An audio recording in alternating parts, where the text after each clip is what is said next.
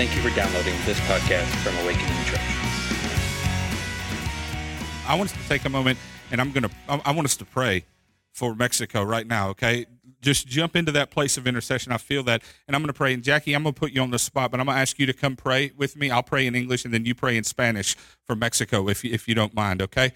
So can we do that? Can we just engage right now? How many of you want to see those testimonies that are happening in Mexico, in Kentucky, right? So let, let's sow seeds of intercession into Mexico right now. Let's do that. Come on, let's join in and pray.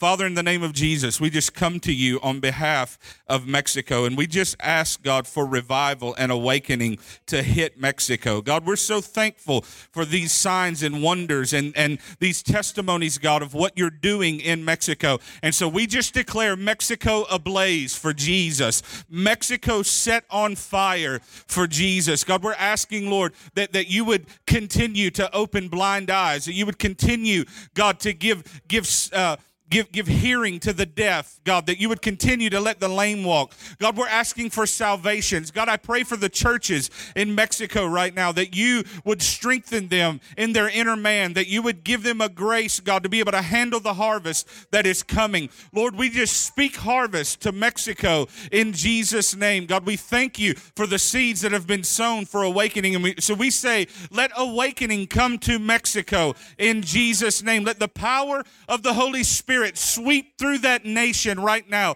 God, I pray for rekindled passion for pastors and leaders. God, I pray that you would raise up apostolic revival communities in Mexico, God, that you would give them divine revelation of what family looks like, Lord, that you would open the doors, God. We pray, God, that any, any human trafficking that's happening in Mexico would be shut down in the name of Jesus, that you would release justice into that place. We bless you, God, and we we exalt you and we say we want to see you exalted in Mexico in Jesus' name. Padre, en el nombre de Cristo Jesús de Nazaret, maravilloso Dios Jehová, nos unimos en tu nombre, Jehová Dios de cielo, y presentamos, Señor, el país de México, Espíritu Santo. Oh, solamente tú puedes visitar, Espíritu Santo. Levanta el caído, da fuerza a aquel que no tiene ninguna. Levanta tu iglesia, Jehová. Reprendemos toda idolatría. Pedimos, Señor, que tu Espíritu Santo ministre las vidas, los corazones, Espíritu de Dios. Tú estás trabajando a favor de tu pueblo, Jehová. Hay mucha gente, Dios del cielo, aleluya, en México, que no ha doblado su rodilla delante de Baal y a causa de los fieles, Jehová, tú vas a seguir ministrando el resto del país de México. Espíritu Santo, Jehová, sabemos que tú eres Dios del cielo, el que es desde el principio, Jehová, y que es tu voluntad que todas las almas vengan a tus pies, Espíritu Santo. Clamamos la sangre de Cristo, Jehová, y declaramos bendición hasta que sobreabunde, Jehová. Decimos que México viene a los pies de Cristo, que el Espíritu Santo de Dios los guarda, los protege, los cubre, Jehová, y que el propósito tuyo, Señor, se cumple en el país de México. En el nombre del Padre, del Hijo y del Espíritu Santo. Amén y amén y amén. Aleluya. Gracias. God, we just pray that, that you wouldn't stop with Mexico, that, that revival would blaze through all of South America right now, God. We just, God, we pray that you would rekindle the revivals, God, that have been in South America, God. I'm asking for revival to be released throughout that whole continent, God. Lord, give us faith to believe that nations can be saved in a day. God, give us faith to believe that nations can be shaken in a day for the power of the Holy Spirit. We ask you to release fire on South America in Jesus' Jesus' name. In Jesus' name. Wow. Thank you, Jesus. Thank you, Jesus. Wow. That's amazing. Hallelujah. Hallelujah. Thank you, Lord. Thank you, Lord. Thank you, God, that our words are powerful. Thank you that you hear us. Thank you that you hear us. Thank you that your ear is not deaf and your arm is not shortened, but you hear us. We love you, Jesus. We love you. We bless you. You're forever faithful. Thank you, Jesus. Thank you, Lord. Wow.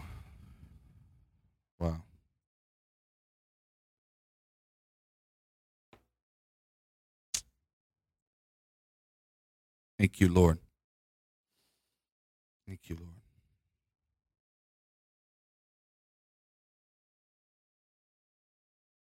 Hallelujah. Well, I don't know of a better introduction into what I want to talk with you guys about for a few minutes this morning. Uh, last week, I'm, I'm just going to give a little bit of review. Last week, we uh, jumped into the book of Nehemiah and uh, Nehemiah chapter 4 and went, went, went through a, a whole lot of things. And, and, there were several things that, that we uncovered. Uh, first of all, the fact that the enemy, when he wants to fight, he often starts with making fun of the body of Christ, mockery. He starts with mockery. Story after story after story in the Bible is, is, is written, and the enemy is mocking the children of Israel for um, their devotion to Jehovah. And, and so uh, it, it's a primary tactic that the enemy uses, and he uses arrows of embarrassment and shame and condemnation. And um, so, so we, we find that the enemy's doing that in, in Nehemiah chapter 4. And um, so, so hopefully you guys have been studying that uh, for the last little bit, Nehemiah, the book of Nehemiah. And um, the reason we're talking about this is because I believe that the transition that awakening is in right now lines up with the prophetic timetable that Nehemiah was going through. He finished the wall in 52 days, and that wall was finished October the 2nd. And so uh, we, we have often um, found in our lives that transition happens right around that time right around uh, the start of the Jewish feast, which happens in early fall, and and so um, just just really interesting the timetable that we're in, and so. Um, we, we, we, talked about how the enemy wants to use mockery and he wants to bring confusion. And, and there's three things that Nehemiah says in chapter 4 that I really want us to grab onto. We talked about this last week. The first one is don't be afraid of the enemy. Don't be afraid of the enemy. The enemy wants to bring confusion, and we partner with that when we're afraid of an enemy that's already defeated. Are you with me? We partner with confusion when we are afraid or allow fear to come in from an enemy that is already defeated. We do not fight for victory, we fight from victory. It's already happened. We, we either believe we either believe that Jesus did it on the cross or we don't. Right? And and and so his blood was enough. His blood is enough and his blood will be enough. And and and so I just I, I just want to I, I want to shout that from the rooftops. Don't be afraid of a defeated enemy. Don't be afraid of a defeated enemy. Number two, remember the Lord who is great and glorious. That's why you don't have to be afraid of a defeated enemy. Nehemiah tells the people, he said, Remember the Lord who is great and glorious. And then the next thing he says is, is, is really what, what is just amazing to me. Number three, he says, Fight for your sons, your daughters, your wives. And so we shortened it down and said, Fight for your family. He instructs them. Nehemiah is one of the most prolific leaders in all of the Bible. And he instructs them don't be afraid, don't let fear get you. The second thing is remember the Lord. Know what he wants to be in this moment. And the third thing is fight for your family. Fight for your family. Fight for your natural family. Fight for your kingdom family. Be willing to put things on the line for your family. Is that all right? So then, I just want to ask this question, and, and I asked it last week and, and gave you a little bit of, of a synopsis, but why build the wall? Why build the wall? What is the purpose of Nehemiah being so consumed with building the wall?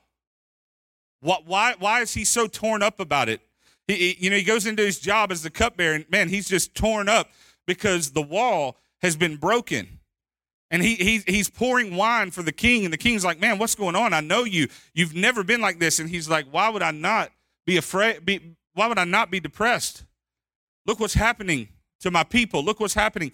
And so God put something on the inside of him to rebuild the wall. Here's, here's the reason that the walls are so important, okay? So let's go to Ezekiel chapter 22, verse 30.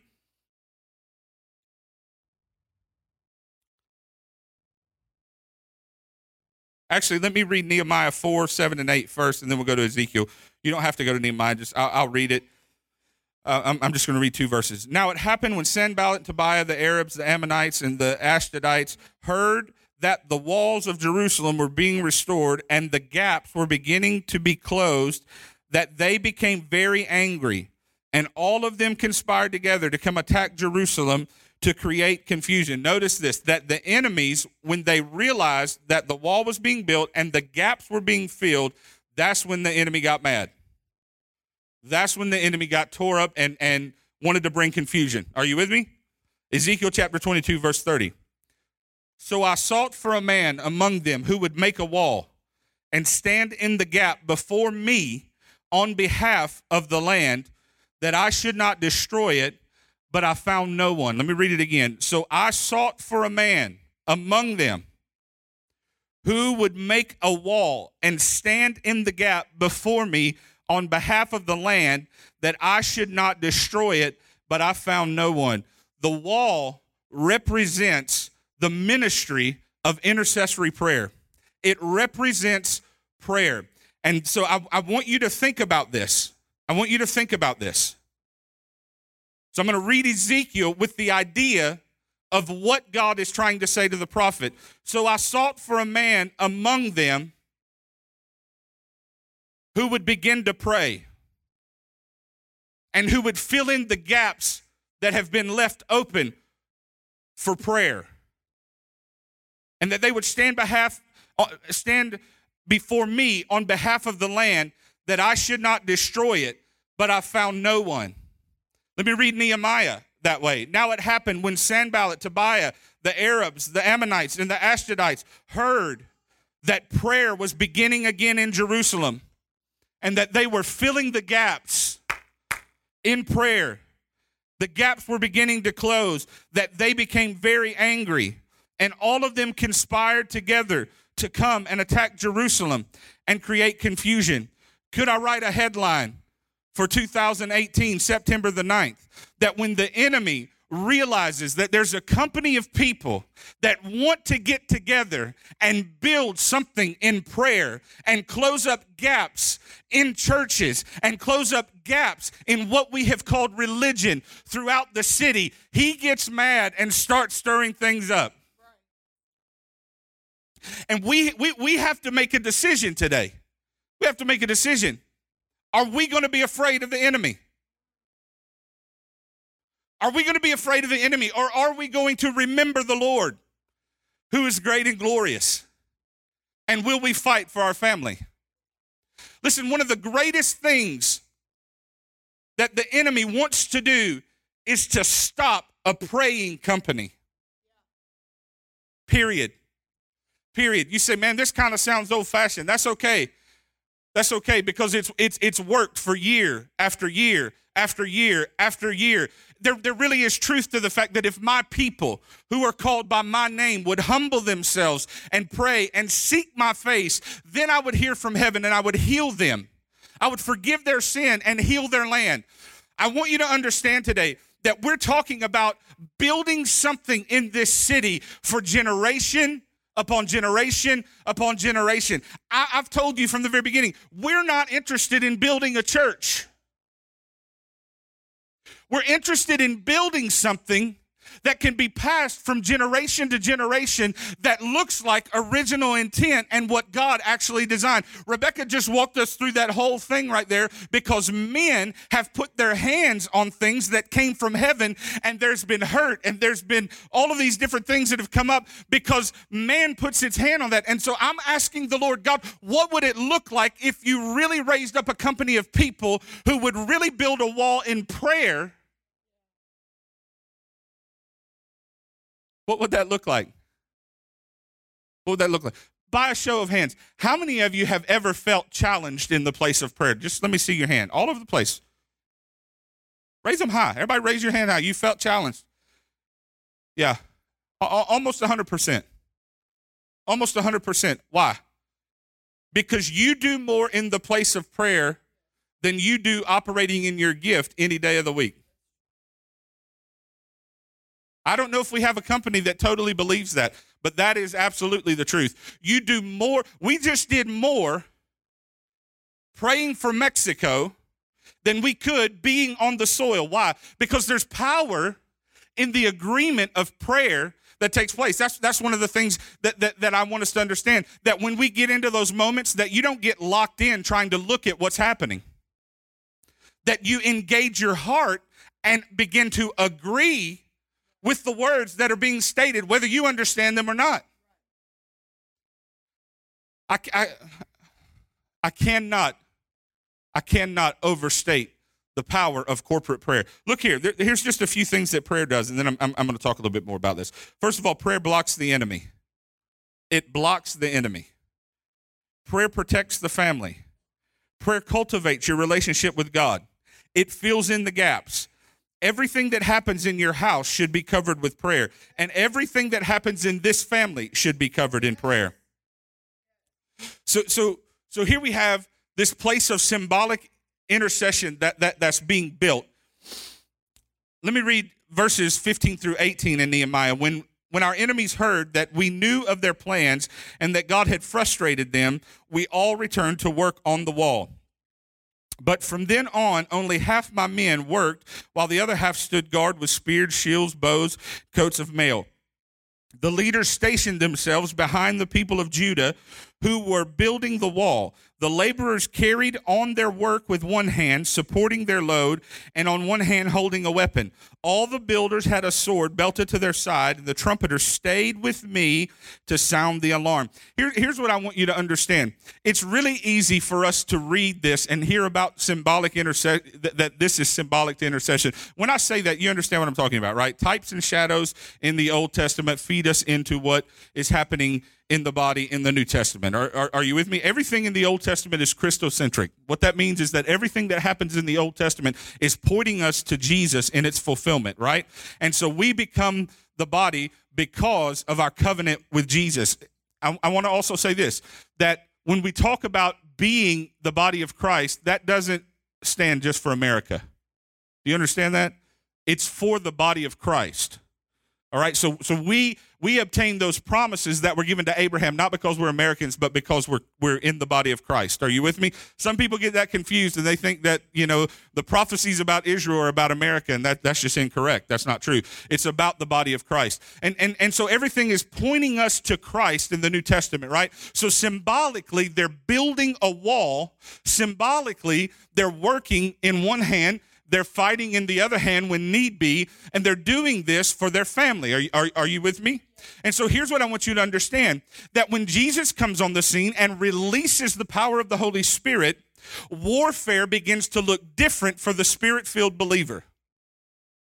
This is what I want you to understand because we can sometimes look at intercession and, and, and we get these mind these pictures of, of what the intercessor looks like. Does anybody else do that? Listen, I, I'm, I'm so churchy and have been in church so long that y'all saw Rebecca laughing a while ago when she was doing the declaration. That's because at any moment in our house, a word can spark something from a song or a declaration that happened this morning. She said something to me and it sparked and I started quoting one of the declarations that we do over offering, just like that. So so so I get these pictures of of, of intercessors sometimes, right? And sometimes the picture that I have of the intercessor is, is that it's this, this lady who, who's wrapped in all these colorful flags. Y'all ain't never seen this, are you? I'm talking about just just walks in and and and and she's not playing about being the bride of Christ. She'll wear a wedding dress. Are y'all in here today? That's funny. I don't care who you are. it's okay to laugh because this this has happened, right? And so sometimes I picture the intercessor as as as the one who's who's who's maybe just a, a, little different, and I'm I'm totally okay with different. But sometimes I picture that. But the other thing I picture is that man, the intercessor is that one that's just ah, all the time in prayer, right? And what I well, the, the way that I was raised is I figured that that growing up when I prayed that the louder I got, the more authority I had. Anybody else that that's how you were raised? The louder you got, the more authority. I, yeah, y'all don't have to wave your hand. Some of you, I've heard you pray, and I know that's what you believe, right? And, and, and so, So I had all these ideas of what it was supposed to look like. And ultimately, that was built in the idea of thinking that I could still work hard enough to make intercession more effective. Nobody ever thought that, right? That I could work harder. That man, if I if I sweated enough and I yelled enough and I did all of these different things, and I still do that. I still pray loud. I still, you know, I still do a lot of that. But what I'm learning is that my decibel level has nothing to do with the effect in heaven, right? And so one of the things we do is we think that we have to work for things and and we maybe not know even how to pray or know what to pray or, or know how we should engage the enemy. And and and we, we think that we've got to do all these different things to make sure that the enemy knows who we are right? And most of the time the enemy is looking at us and saying jesus i know and paul i know but who are you and so, what we have to do is we have to get our mind out of this idea that spiritual warfare looks like us working really hard. Here's what I want you to understand. You say, Well, Pastor, Ryan, whatever you call me, I don't know why I said that. Anyway, you just told us that they're working in one hand and they're fighting in the other hand. I did. But watch this. I said they were doing it on the wall which is from the symbolic place of prayer. And so, what I'm trying to tell you is that in the New Testament, under the covenant of Jesus and the power of the Holy Spirit, the spirit filled believer never engages the enemy face to face. You can't find it. Why? I want you to go do a study in Ephesians and find out what Paul said to the Ephesians. He said, First of all, we don't wrestle against flesh and blood. That's the first thing we have to understand. There was a spirit that was behind Sanballat and Tobiah and, and, and all of the Arabs and the Ammonites and the Ashdodites and, and all of the ites, right? There's a spirit that was pushing them. So the first thing you have to understand is that you don't wrestle against flesh and blood. The second thing you have to understand is that you have been seated in heavenly places far above every principality and every power of wickedness. What are you saying, Ryan? I'm saying that when the spirit filled believer gets a real revelation of position, warfare begins to look totally different. See, what we want to do is we want to find a face to fight with. We want to find a face and give it a name. And, and that whole thing went through the church. You remember that? Where you can't pray for anybody and, until you identify the spirit and call that spirit's name out, right? You remember that? And so we got all these people go around. They know all these different spirits' names, but they haven't talked to the Holy Spirit in a day. I can't get no help. Y'all know I'm telling the truth, though. We, we know all these spirits and, and pulled them out. I mean, I've heard it all the Sanballat spirit, the Tobiah spirit. And listen, I'm not knocking that because I know that those spirits are existing. But what I'm saying is that there's a name that's been given to us that is above every other name. And at the name of Jesus, every knee has to bow and every tongue confess that he is Lord to the glory of God the Father. I feel the old preacher coming on me today. So we get into this place where we think we're going to fight because we have a face. And what I want you to understand is that you do more warfare being seated by Jesus than you do wrapping yourself in flags and screaming at the devil. I like flags, please. Don't nobody go out of here and say I don't like flags. I like flags. I married a hippie. I have to. I have to. What I'm, what, I'm, what I'm getting at though is sometimes we put so much effort in trying to engage the enemy when what we really need to do is put effort in engaging the ear of the one that we're seated next to. Listen, if I come to my wife and I say, baby, I need you to go get me this right here. Go do that. Can you, can you handle that? She's going to turn around and look at me and like, What's she gonna say? Victoria, made it up. Made it up, right? But if I get down here, see what I'm saying?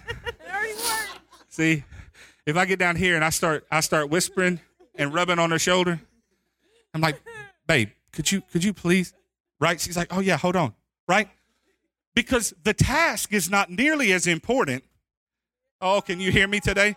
The task is not nearly as important as the one that I'm engaging. Right? And so, as the spirit filled believer, what we have to do is realize that there are gaps that happen in our wall of intercession because we try to engage. We try to engage the enemy thinking that our weapon is going to get it done. But the weapons of our warfare are not carnal, but they're mighty to the pulling down of strongholds. What does that mean? It means that I get more done in the seated position when I realize my position of authority toward the enemy and not even engage him. Have you ever heard the term don't punch down? You understand what that means? Don't go after people that are already below you. If you're going to punch, punch up. But guess what? There's nobody higher than the one that I'm talking to. And so when I learn my position, as a seated believer on the wall of intercession, I get way, way, way, way, way more accomplished than I do trying to engage the enemy. If you read the book of Nehemiah, you're going to find that over and over again. They sent letters to Nehemiah saying, Come out here and meet us. Come out here and meet us so we can discuss what's going on. And Nehemiah responds and says, Why would I come off the wall? Ooh, Jesus. Why would I come off the wall to come and engage you when I have a work that needs to be done? Then they do this. They say, You need to come down because the king has already stated that he's after you and he doesn't approve this. Here's their first problem they forgot what Nehemiah's position was before he started building the wall.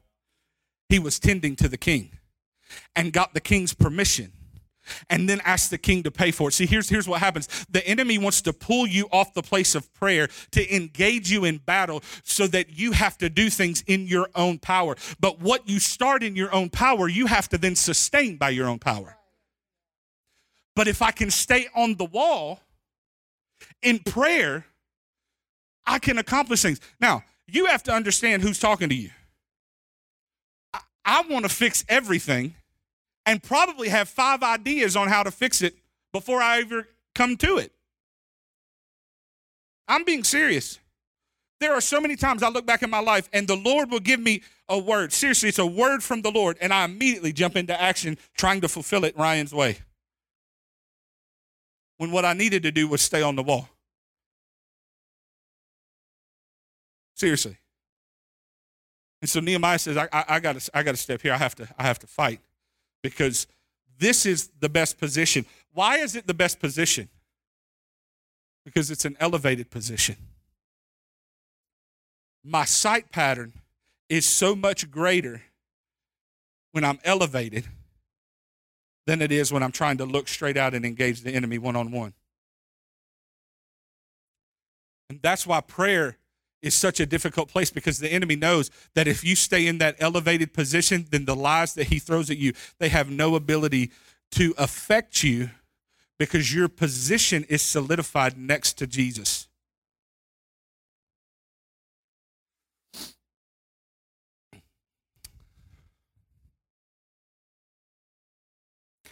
So we, we fight from a place of higher elevation. The fighting position in the spirit is always above. They did all of this work, they did everything from the symbolic place of prayer and invitation. Here's the issue a prayerless church, a prayerless family is really what I want to say is the most vulnerable to attack. Had Nehemiah surrendered his position from the wall, he would have been more vulnerable and thus made the people more vulnerable for the attack of the enemy. When ultimately what they wanted to do was frustrate the purpose of the people and bring confusion, cause them to ask questions. And, and some of it worked, honestly, because they did. They started questioning Nehemiah why are we doing this? Why, why are we here? Why am I why is this happening? I've had those moments. I remember one time I went in, I was pastoring uh, well, the only other church that I've pastored, and and we were in this little A-frame building, and just to be quite honest, boy, I was just ticked off. I don't really know how else to say it. I was heated. Uh, there there were a lot of good things that were happening, but then there were there were there was opposition and there was different things going on, and so I went in. And uh, you remember last week I talked about having a come to Jesus meeting. Y'all ever have come to Jesus meetings with your family? Right, where you sit down and you're like, okay, look, this is what you've been doing, and you're not fixing to do that one more second.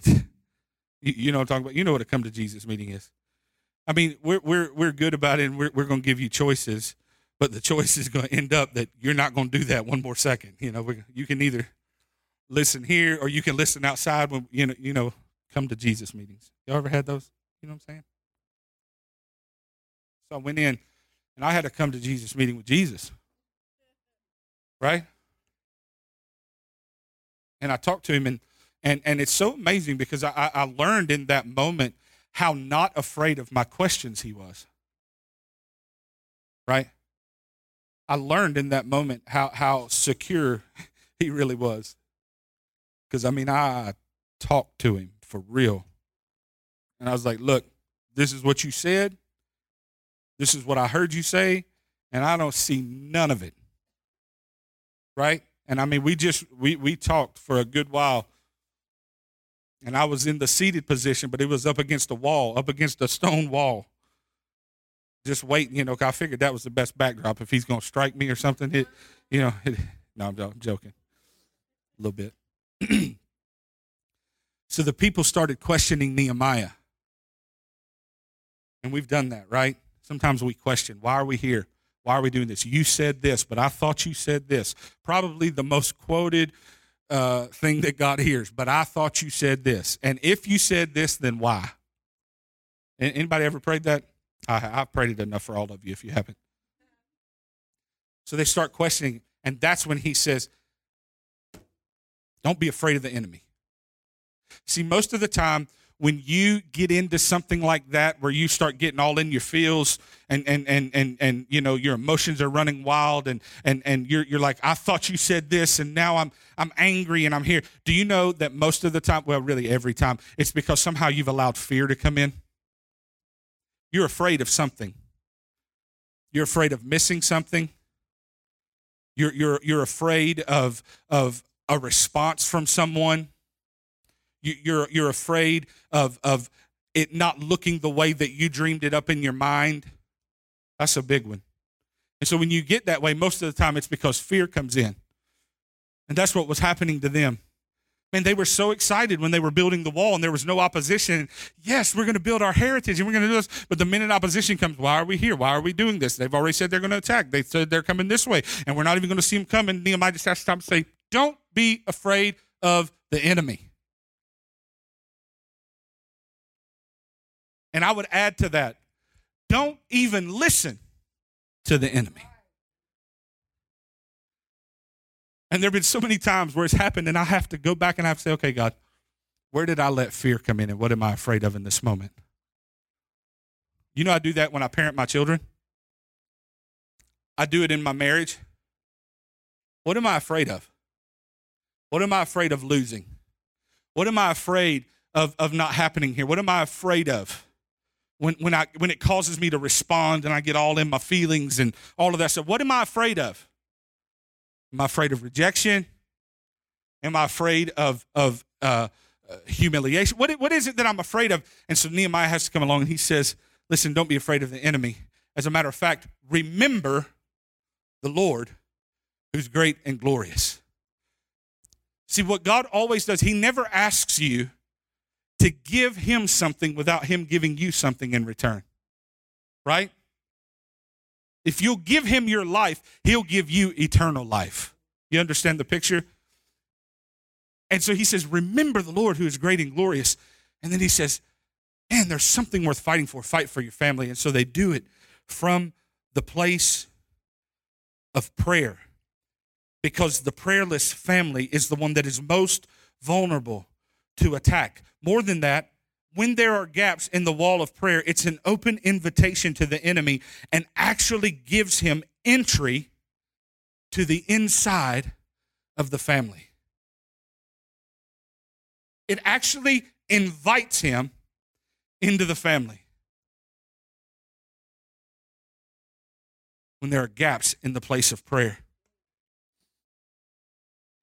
I want to tell you today, and I, am not going to go deep into this, but I just want to I, I want to throw this out there. There can be no substitute for climbing the mountain of God's presence in the place of prayer. There can be no substitute. You can't listen to enough podcasts.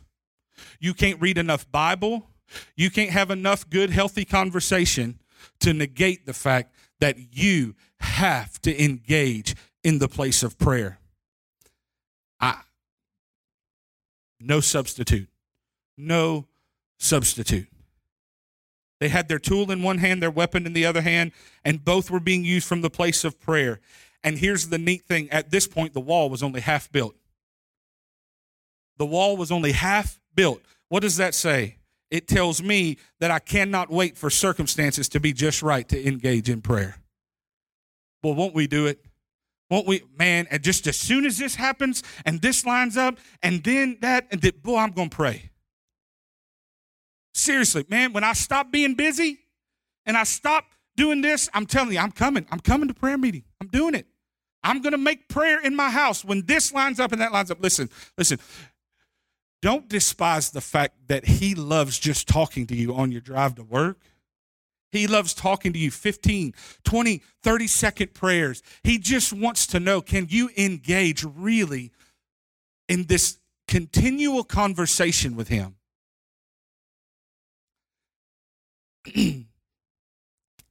I want to say this. I am a huge proponent for private devotional prayer. Is there anybody in here that could question as to whether or not that I am for private devotional prayer? Seriously, you could have a question in your mind. I don't I, I really don't know if Ryan wants us to have a devotional life or, or pray. Is is there any and I just want to make sure. I am a huge proponent of that. However, we must not neglect the importance of the corporate prayer meeting. We just did stuff in Mexico that we can't do on our own because we had corporate agreement. We cannot neglect the importance of the corporate prayer meeting. There is so much power in agreement in, in, in corporate family prayer. It literally shifts governments releases healing into the atmosphere, ushers in res- restoration, and opens prison doors and stops the plans of the enemy. I, I, I want to say this, and I, I, skipped over this earlier, and I don't even know why. I just jumped over it, but uh, let me find where I wrote it because it's better. Yeah, okay. One of the greatest needs in the family of God is for the intercessor to take their place and understand their value. I've heard so many people say, I'm, I'm just an intercessor. I'm just an, no, no, no, no, no, no, no. You are the one who fills the gaps. When we step into intercession, I am the one who fills in gaps in the wall that's being built. This was the wall, not the temple. I don't, I don't even, I, am not even going into the fact that the temple was being rebuilt. I'm telling you, the first thing we have to do is to rebuild the wall of prayer in the body, in our state, in our city, and in our nation.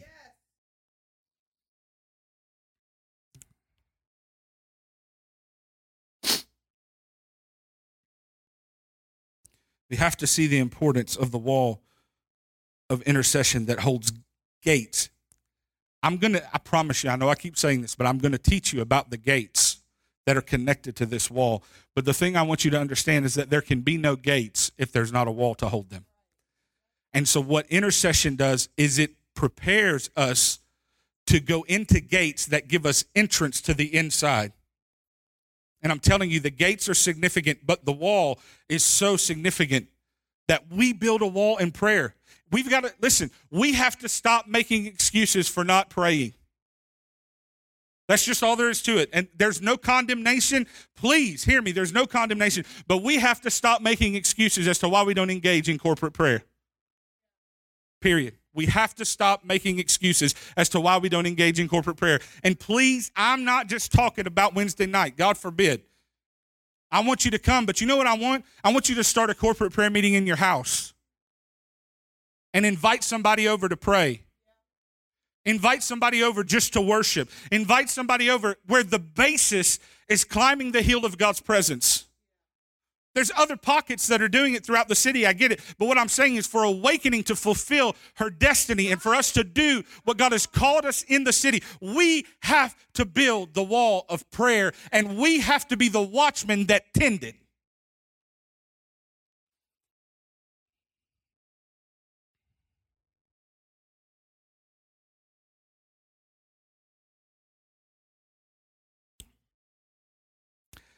E.M. Bounds, one of the one of the greatest voices on prayer, period. He said this.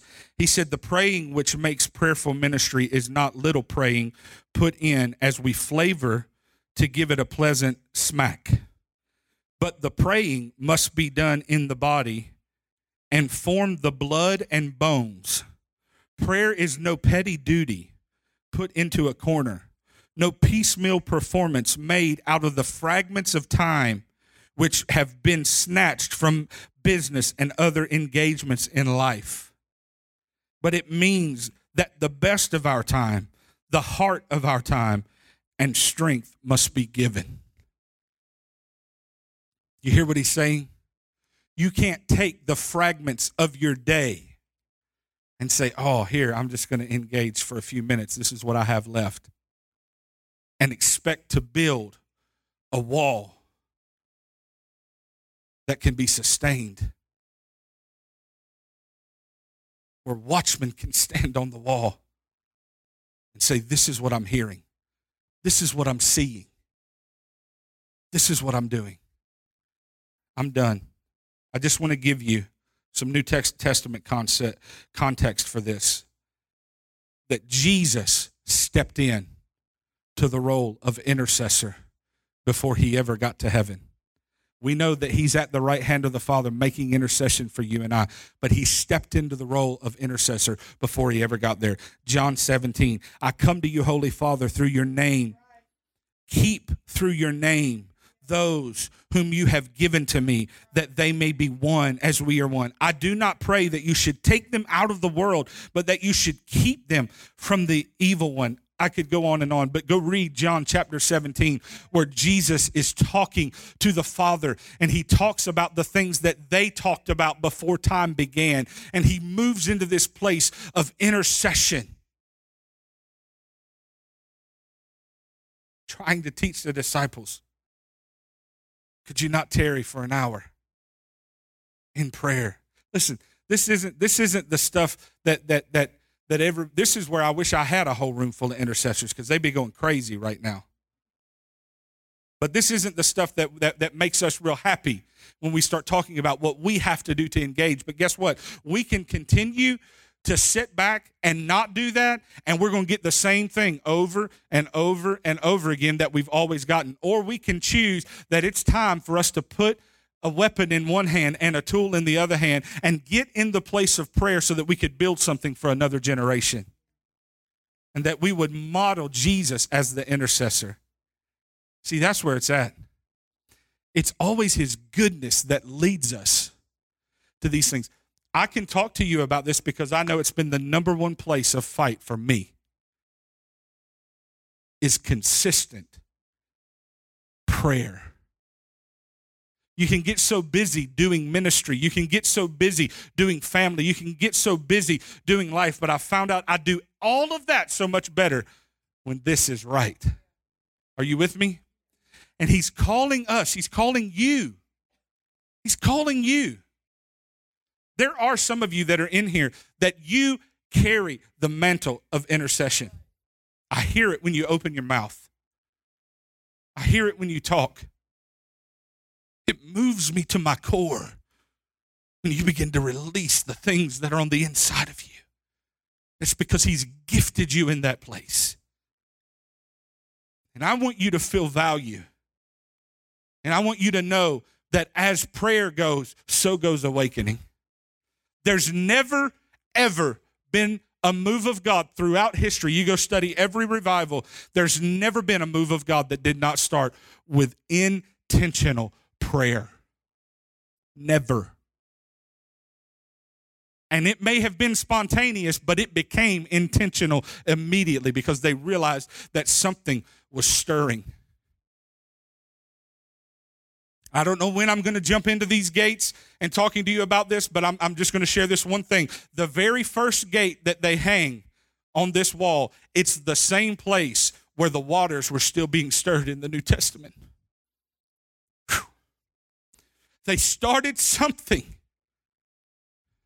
in Nehemiah's time in prayer and hung a gate that would become Solomon's porch and that people would be healed and that would have angelic activity all the time, stirring the waters, stirring the waters. And it opened a portal for Jesus to be able to walk in and say, Do you want to be healed? You cannot underestimate what happens in prayer. You cannot underestimate what he does when you when he hears your voice in the place of prayer. It's powerful. It's powerful. And that's what he's asking. Will you fill in the gaps? I don't want him to look at our generation and say, I sought for a man or a woman who would build a wall and who would fill in the gaps. But they were too busy. And they had the greatest excuses anybody's ever heard. And they had to do this and they had to do that. I don't, I, I don't want to be that. I don't want him to say, Ryan, you were so good at a lot of things, but man, you missed it here. I don't want to hear him say that. And he's giving us a grace. He's releasing a grace to us right now to rebuild the wall of prayer and intercession so that we would fight for our family. That's how you fight for your family. You have prodigals, get on the wall. You want to see the word of the Lord that's been given over your life come to pass, get on the wall. You want to see families come together? Get on the wall and don't come down to engage the enemy in fighting. You want to see depression broken? You want to see addiction broken? You want to see pornography broken? Get on the wall. And if you want to see revival, come to a city and a nation. And if you want to see Louisville become the most safe city in America, get on the wall. Get on the wall.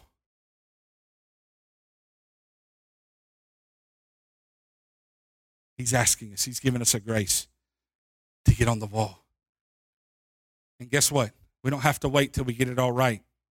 We can just get on half of it right now and continue to build and fight from the place of prayer and intercession. Is that all right?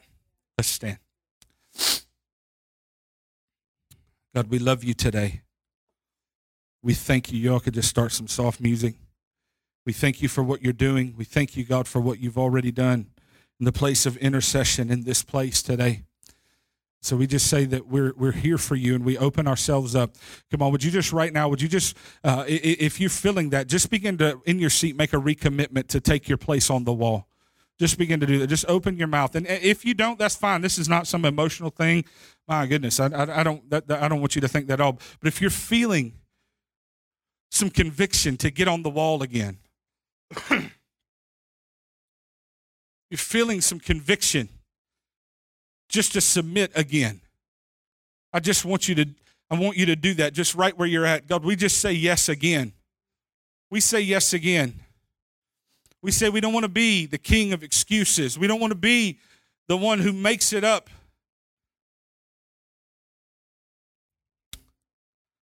Yeah, yeah, yeah, yeah.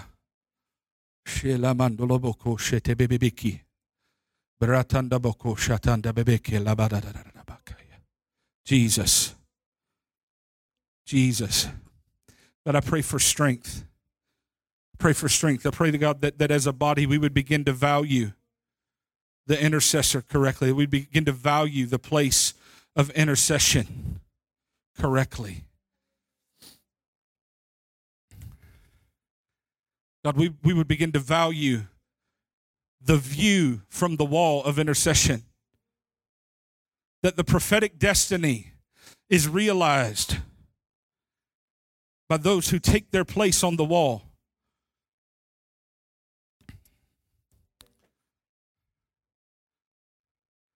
God, we pray that there would be a place where incense arises to your throne. Yeah, yeah, yeah. God, we, we repent. I repent for cooperating with tactics of the enemy that would choose to bring me off the wall. God, I repent for agreeing with tactics that would hijack prayer. God, I repent for agreeing with the enemy and causing silence to happen, even in my own heart and in my own life. God, I'm asking, I'm asking you to release, release the grace of the intercessor in this place. Yeah, yeah, yeah. We don't, we don't want to ever take our place off of the wall. We want to have a realization of the position that you have us in for prayer. We're asking God, we're asking for the power of the Holy Spirit to move through this house.